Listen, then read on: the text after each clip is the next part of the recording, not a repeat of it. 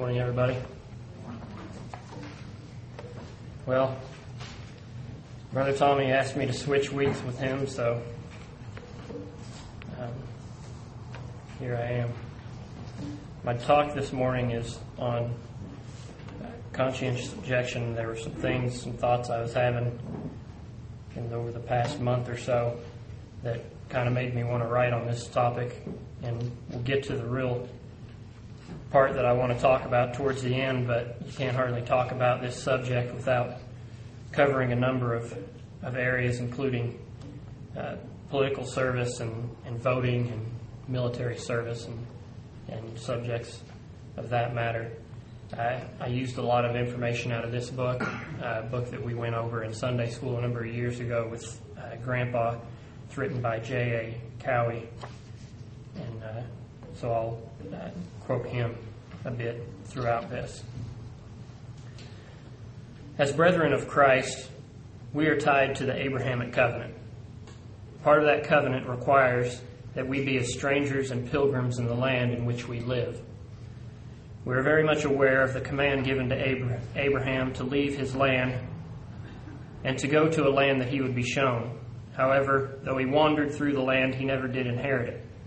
Therefore, when coming into the Abrahamic covenant, we too find ourselves without land and country as Abraham was, until Christ returns and establishes his kingdom upon this earth. This lack of country with which we can identify ourselves plays a crucial role, a crucial part in our role as conscientious objectors. It is this part and others that we'll be talking about this morning that set the limits on the actions that we can take in support or opposition of a country. So as we just stated, Abraham was called out from very comfortable surroundings to wander as a stranger until he was given the land that was promised to him. Let's turn over to Genesis twenty-one.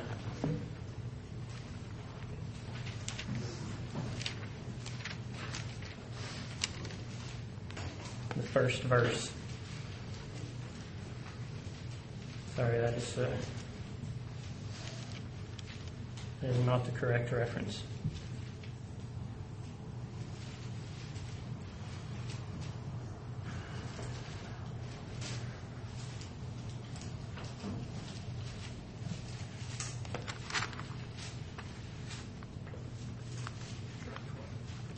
Maybe verse twelve. And God said unto Abraham, Let it not be grievous in thy sight because of the lad and because of the... No, that's not the right verse either.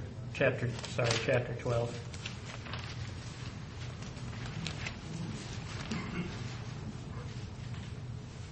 This is it. Now Yahweh had said unto Abram, Get thee out of thy country and from thy kindred and from thy father's house unto a land that I will show thee.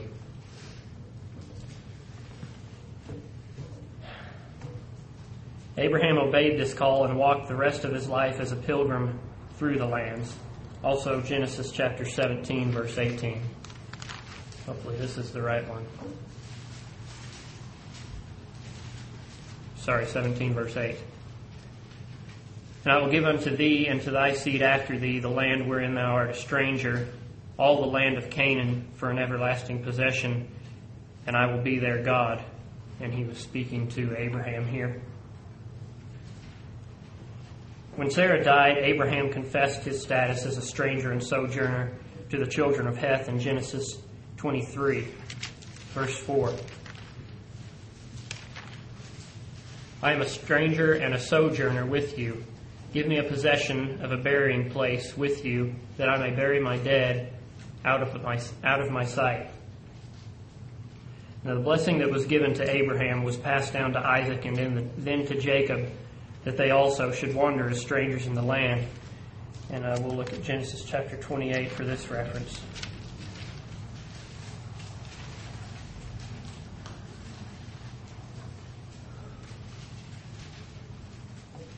Verse four, and this is speaking to, this is Isaac speaking to Jacob. And give the blessing of Abraham to thee and to thy seed with thee, thou mayest inherit the land wherein thou art a stranger, which God gave unto Abraham. And also Genesis chapter twenty, thirty-seven, verse one. And Jacob dwelt in the land wherein his father was a stranger, in the land of Canaan. And uh, I use this verse just kind of to reference back to Isaac. I couldn't find any specific reference that that uh, said to Isaac that he was a stranger and a sojourner, but this kind of refers back to him and, uh, as Jacob's father, that he was also a stranger through these lands that they were in. David also recognized that even though they had a land to dwell in, Israel was still a stranger amongst, amongst the nations, and until God set up his eternal kingdom, they would remain as strangers. Psalms thirty-nine, verse twelve. Psalm thirty-nine.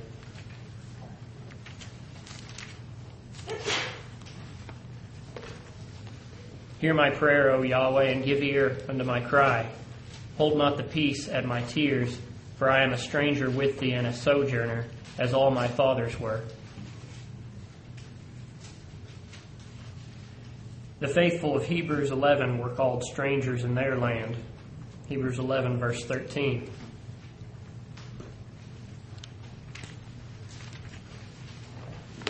These all died in faith, not having received the promises, but having seen them afar off, and were persuaded of them, and embraced them, and confessed that they were strangers and pilgrims on the earth.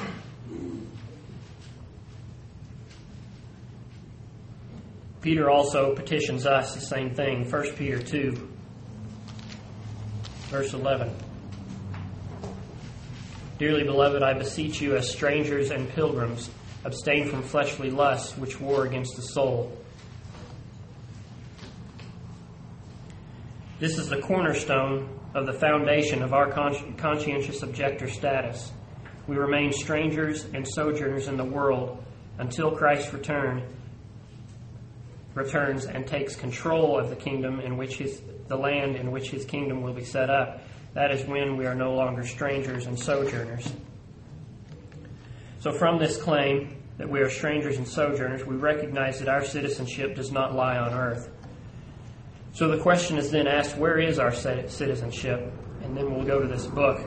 J A. Cowie states on page fourteen of this book, Conscientious Objection to Military Service, having been called out of the nations as a people for Yahweh's name, and that's from Acts fifteen fourteen, we have transferred our allegiance from man to God. From henceforth, we ought to obey God rather than men, Acts five twenty-nine, and devote our lives in his service as a living sacrifice conforming to his will. Let's turn to Romans chapter twelve, verses one and two.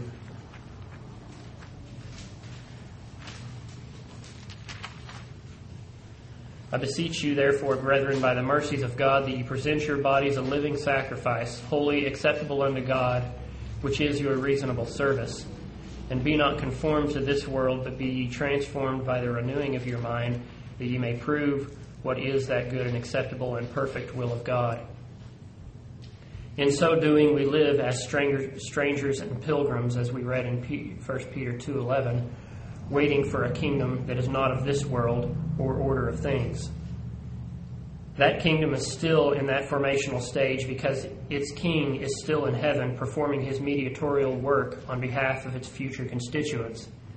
While he remains there, that is where our interests and attention should be focused. Instead of concentrating our thoughts and energies on earthly things, we now set our affection, or as the Greek interprets it, the operation of the mind, on things above, not on things on the earth, and that's from Colossians three, verse two.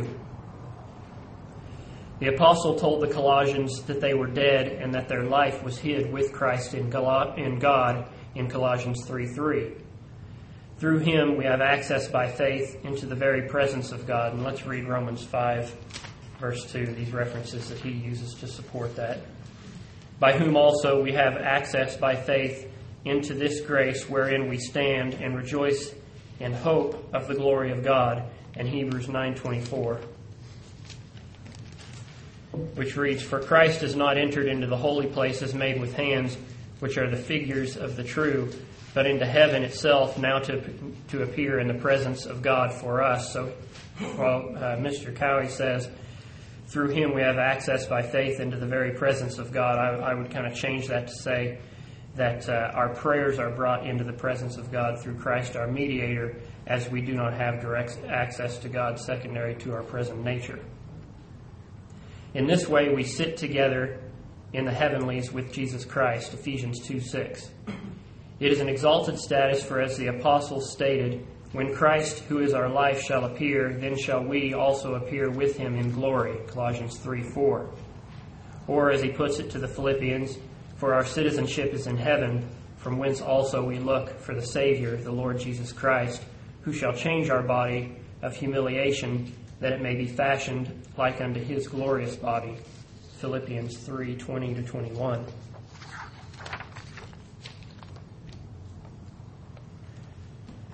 We conclude, therefore, that the saints enjoy a status as citizens of a higher and more enduring polity, a status which must inevitably affect their earthly citizenship. And that ends the quote from him.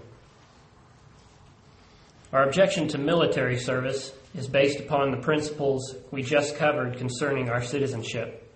In order to fight in a military, we must align ourselves with the country and know the values and drive of that country and be willing to fight for it and die for it. We have to be completely devoted to that country and be identified by it. That is why soldiers wear a flag on their uniform. They are not representing themselves or fighting for themselves. They are fighting for their country and are representing their country. If we choose to become aligned with a worldly military, we are renouncing our heavenly citizenship and taking on an earthly one. But an earthly citizenship, like everything else that is of this earth, this earth, is temporary and corruptible. This is one reason we do not join the military. Another reason is that we will, is that we will be called to fight under the banner of our heavenly citizenship when that day comes. That is a war that is prophesied and commanded by God and not driven by the lust and greed of man. That war will be holy and will accomplish the will of God and will lead the establishment of his Son's kingdom. will lead to the establishment of his Son's kingdom and reign on earth. And let's turn to Second Timothy two, verses three to four.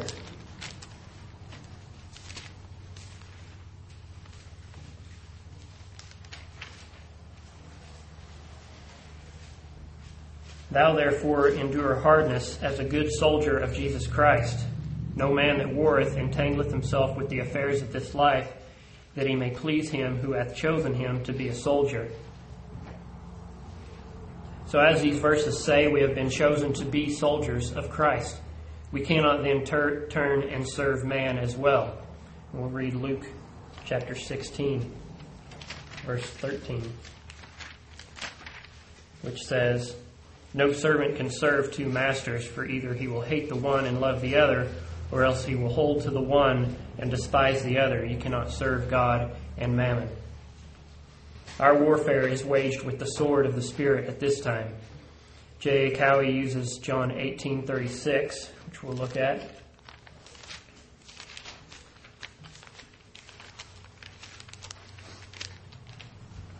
John eighteen thirty-six. Jesus answered, my kingdom is not of this world. If my kingdom were of this world, then would my servants fight, that I should be delivered to the Jews. But now is my kingdom not from hence. And also Psalm one forty-nine, verses five to nine.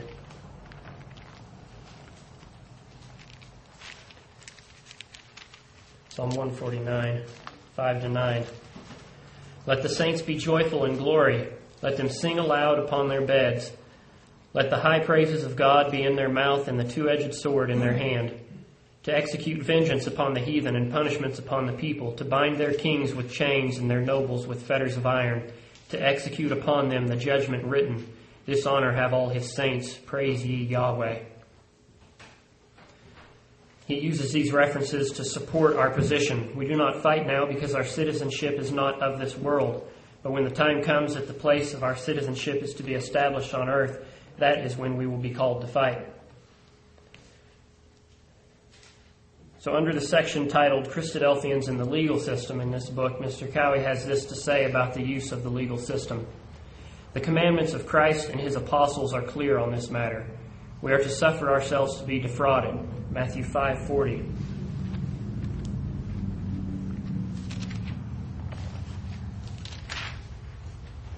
And if any man will sue thee at the law, and take away thy coat, let him have thy cloak also.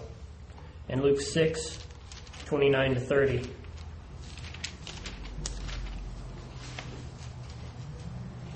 And unto him that smiteth thee on the one cheek, offer also the other. And him that taketh away thy cloak, forbid not to take thy coat also.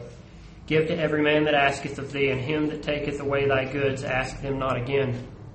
And First Corinthians six, starting with verse one. Dare any of you, having a matter against another, go to law before the unjust and not before the saints? Do ye not know that the saints shall judge the world? And if the world shall be judged by you, are ye unworthy to judge the smallest matters? Know ye not that ye shall judge angels? How much more things that pertain to this life? If then ye have judgments of things pertaining to this life, set them to judge who are least esteemed in the ecclesia. I speak to your shame. Is it so that there is not a wise man among you, no, not one that shall be able to judge between his brethren? But brother goeth to law with brother, and that before the unbelievers. Now therefore there is utterly a fault among you, because you go to law one with another.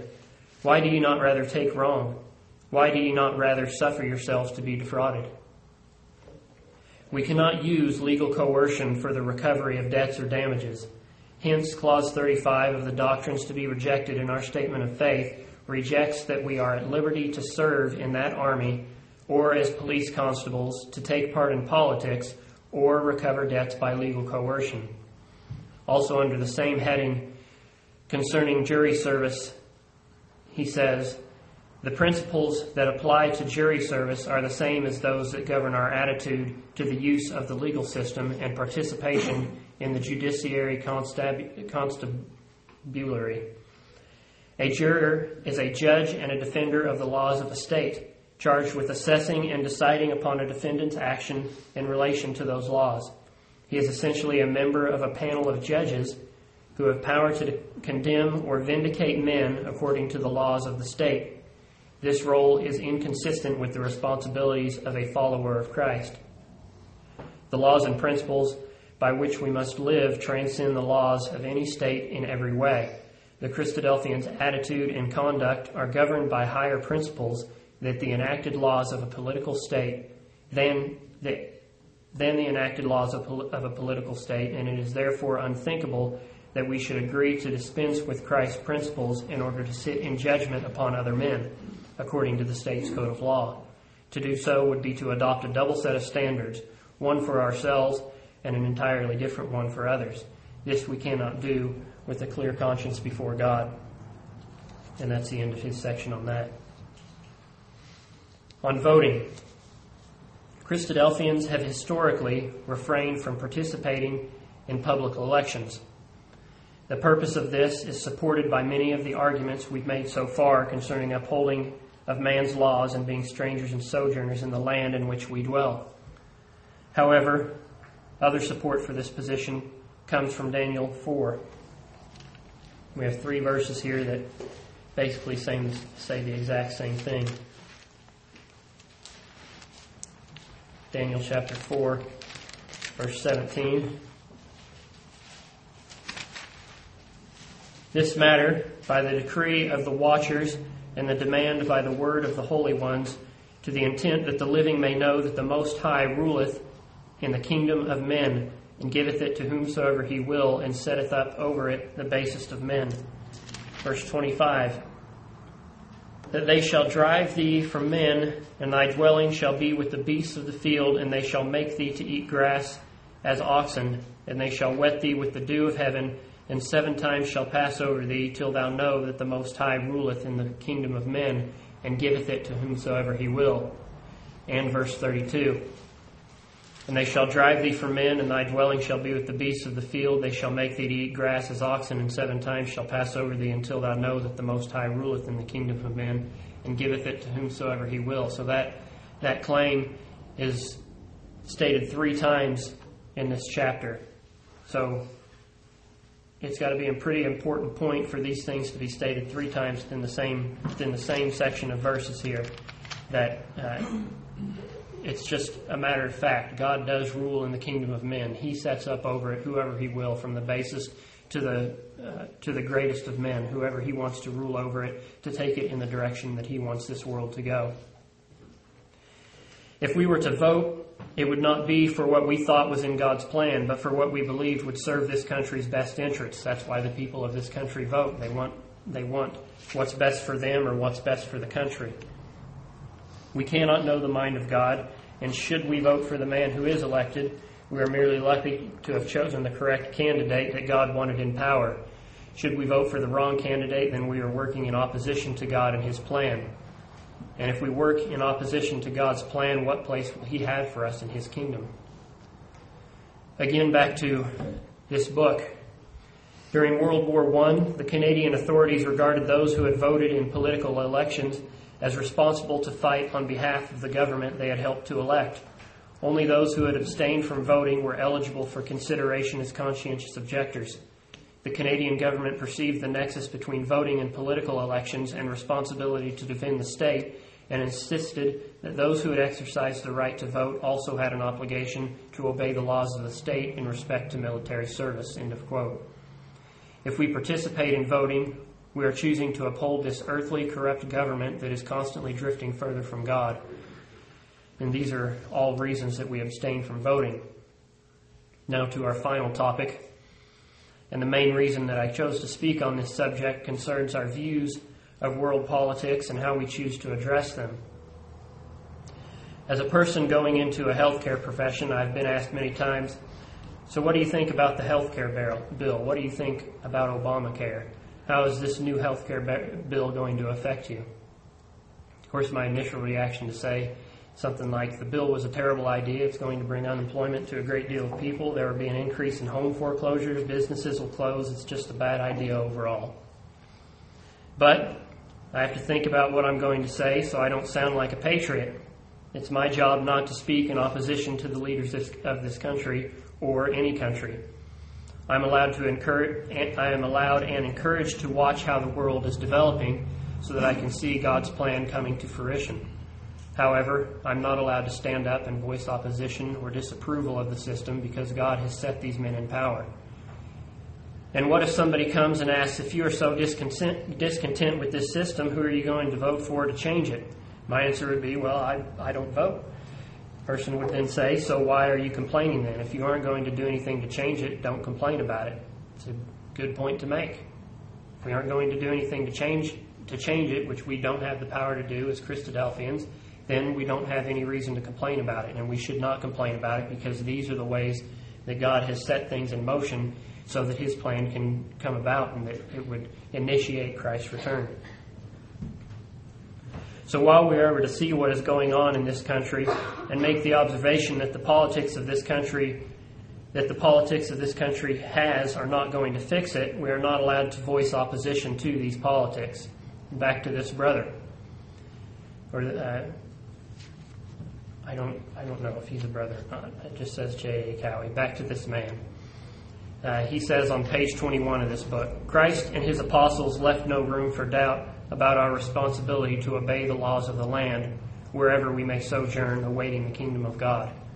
We are to obey every ordinance of man for the Lord's sake. First Peter two.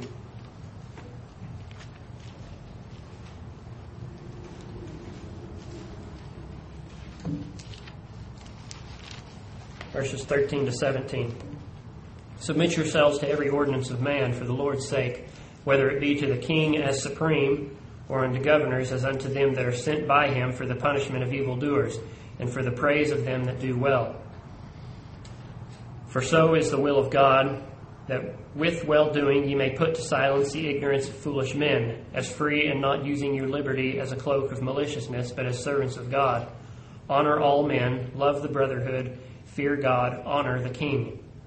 If we sit around and complain about those that, have, that Yahweh have put into power, are we honoring them? That's just my comment. If we, he says, honor the king. If we just sit around and we constantly say, uh, Obama is this and his vice president is that, and our, you know, the House and the Senate are this and that, is that is that doing honor to them? Except where they contravene the commandments of Christ. Let me go back and start this sentence over again.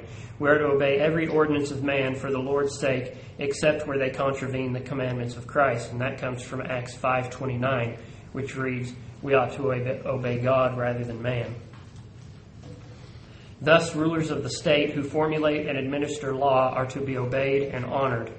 And we'll read from Romans chapter thirteen.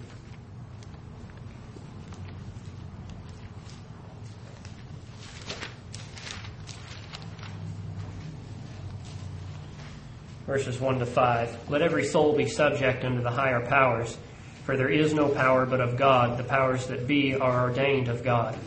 Whosoever therefore resisteth the power resisteth the ordinance of God, and they that resist shall receive themselves to themselves damnation. For rulers are not a terror to good works, but to the evil. Wilt thou then not be afraid of the power? Do that which is good, and thou shalt have praise of the same. For he is the minister of God to do thee for good, to thee for good. But if thou do that which is evil, be afraid, for he beareth not the sword in vain. For he is the minister of God, a revenger to execute wrath upon him that doeth evil. Wherefore ye must needs be subject, not only for wrath, but also for conscience sake.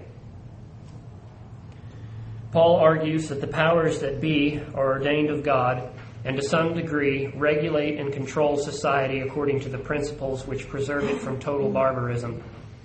Though far from ideal, these conditions did allow for progress to be made by Christianity in the Roman Empire, and servants of Christ should be thankful for a measure of peace and freedom to practice their faith.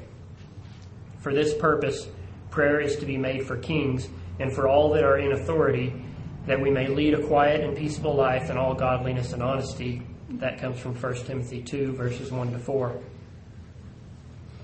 This should be remembered in our private and communal prayers. The wonderful circumstances enjoyed in this land for service in the truth without fear and persecution are a blessing, not a right. End of quote.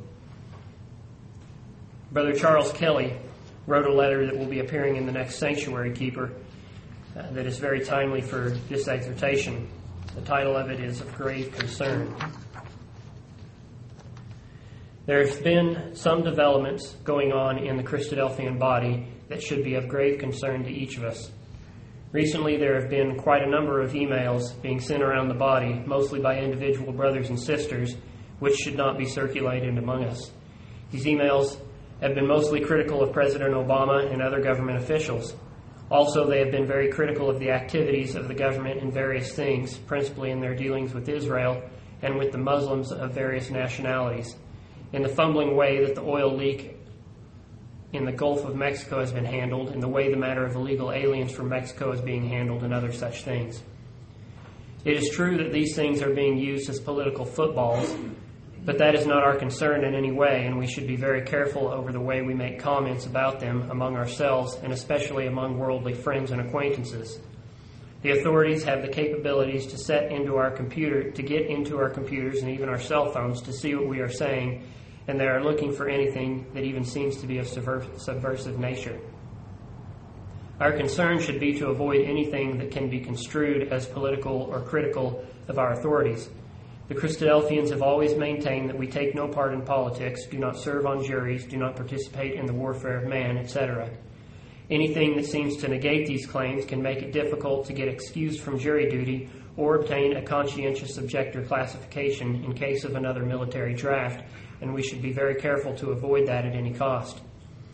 Remember that we are told in Daniel four seventeen, this matter is by the decree of the watchers and the demand by the world word of the holy ones, to the intent that the living may know that the Most High ruleth in the kingdom of men, and giveth it to whomsoever he will, and setteth up over it the basest of men. God is constantly arranging the events of the world, both in what we call nature and in the politics and affairs of man, arranging everything to bring about the conditions necessary for the fulfill- fulfillment of his plan.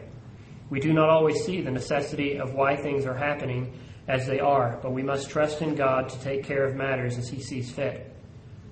Look through history at the rulers and leaders of men. Notice that most of them were evil, murdering men, purely selfish and brutal in every way. The common thing among them was that each of them had a job to do in God's plan, and as believers, we should not be critical of them in any way. We may find them totally reprehensible in every way, but we must recognize that they were God's instruments to do his work. We do not agree with the Muslims in any way, but they are unknowingly doing what God wants them to do. They are persecuting Israel, bringing the U S to its knees, bringing havoc to wherever they go. But they are still doing what the work of God intends for them to do. Israel must be standing alone with no one able to help them when Christ returns to rescue them. They have to be humbled to the point of desperation, ready for their Messiah with no one else to turn to but God. Our hearts go out to them, but we cannot be critical of the events that will happen to bring this state of desperation about, for it is God's will. Although they have been brought back to the land, they are not humble before God, but proud, proud in their own accomplishments, not seeing his land in arranging things, not seeing his hand in arranging things for them. We must be patient and wait for God to do it his way, and he is the only one who knows how he wants it, and we have just to trust he will arrange it. I hope these few thoughts may make us step back and not be guilty of complaining of God's ways and bringing about his plan, as that is what all these things going on in the world are doing. Our duty is to watch and to try to be ready when our time comes to get involved, and that will only be when our King sets up his throne on earth. Any Another thing that we must remember, sorry, that's the end of his letter, uh, uh, that we need to be ready. And our duty is to watch and try to be ready when our come when our time comes to get involved. And that will be when our King sets up his throne on earth. Another thing that we must remember comes from the words of David in First Samuel twenty-four.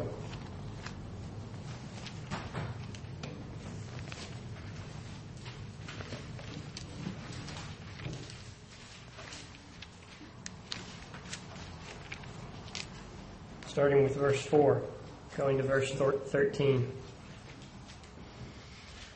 And the men of David said unto him, Behold, the day of which Yahweh said unto thee, Behold, I will I will deliver thine enemy into thine hand, that thou mayest do to him as it seem good unto thee, as it shall seem good unto thee. Then David arose and cut off the skirt of Saul's robe privately. And it came to pass afterward that David's heart smote him, because he had cut off Saul's skirt. And he said unto his men, Yahweh forbid that I should do this thing unto my master Yahweh's anointed, to stretch forth mine hand against him, seeing that he is the anointed of Yahweh. So David stayed his servants with these words, and suffered them not to arise against Saul. But Saul rose up out of the cave and went on his way. David also arose afterward and went out of the cave and cried unto Saul, saying, My lord the king. And when Saul looked behind him, David stooped with his face to the earth and bowed himself. And David said to Saul, Wherefore hearest thou men's words, saying, Behold, David seeketh thy hurt. Behold, this day thine eyes have seen how that Yahweh had delivered thee today into mine hand in the cave. And some bade me kill thee, but mine eye spared thee. And I said, I will not put forth mine hand against my Lord, for he is Yahweh's anointed. Moreover, my fathers, see ye, see the skirt of thy robe in my hand. For in that I cut off the skirt of thy robe and killed and killed thee not.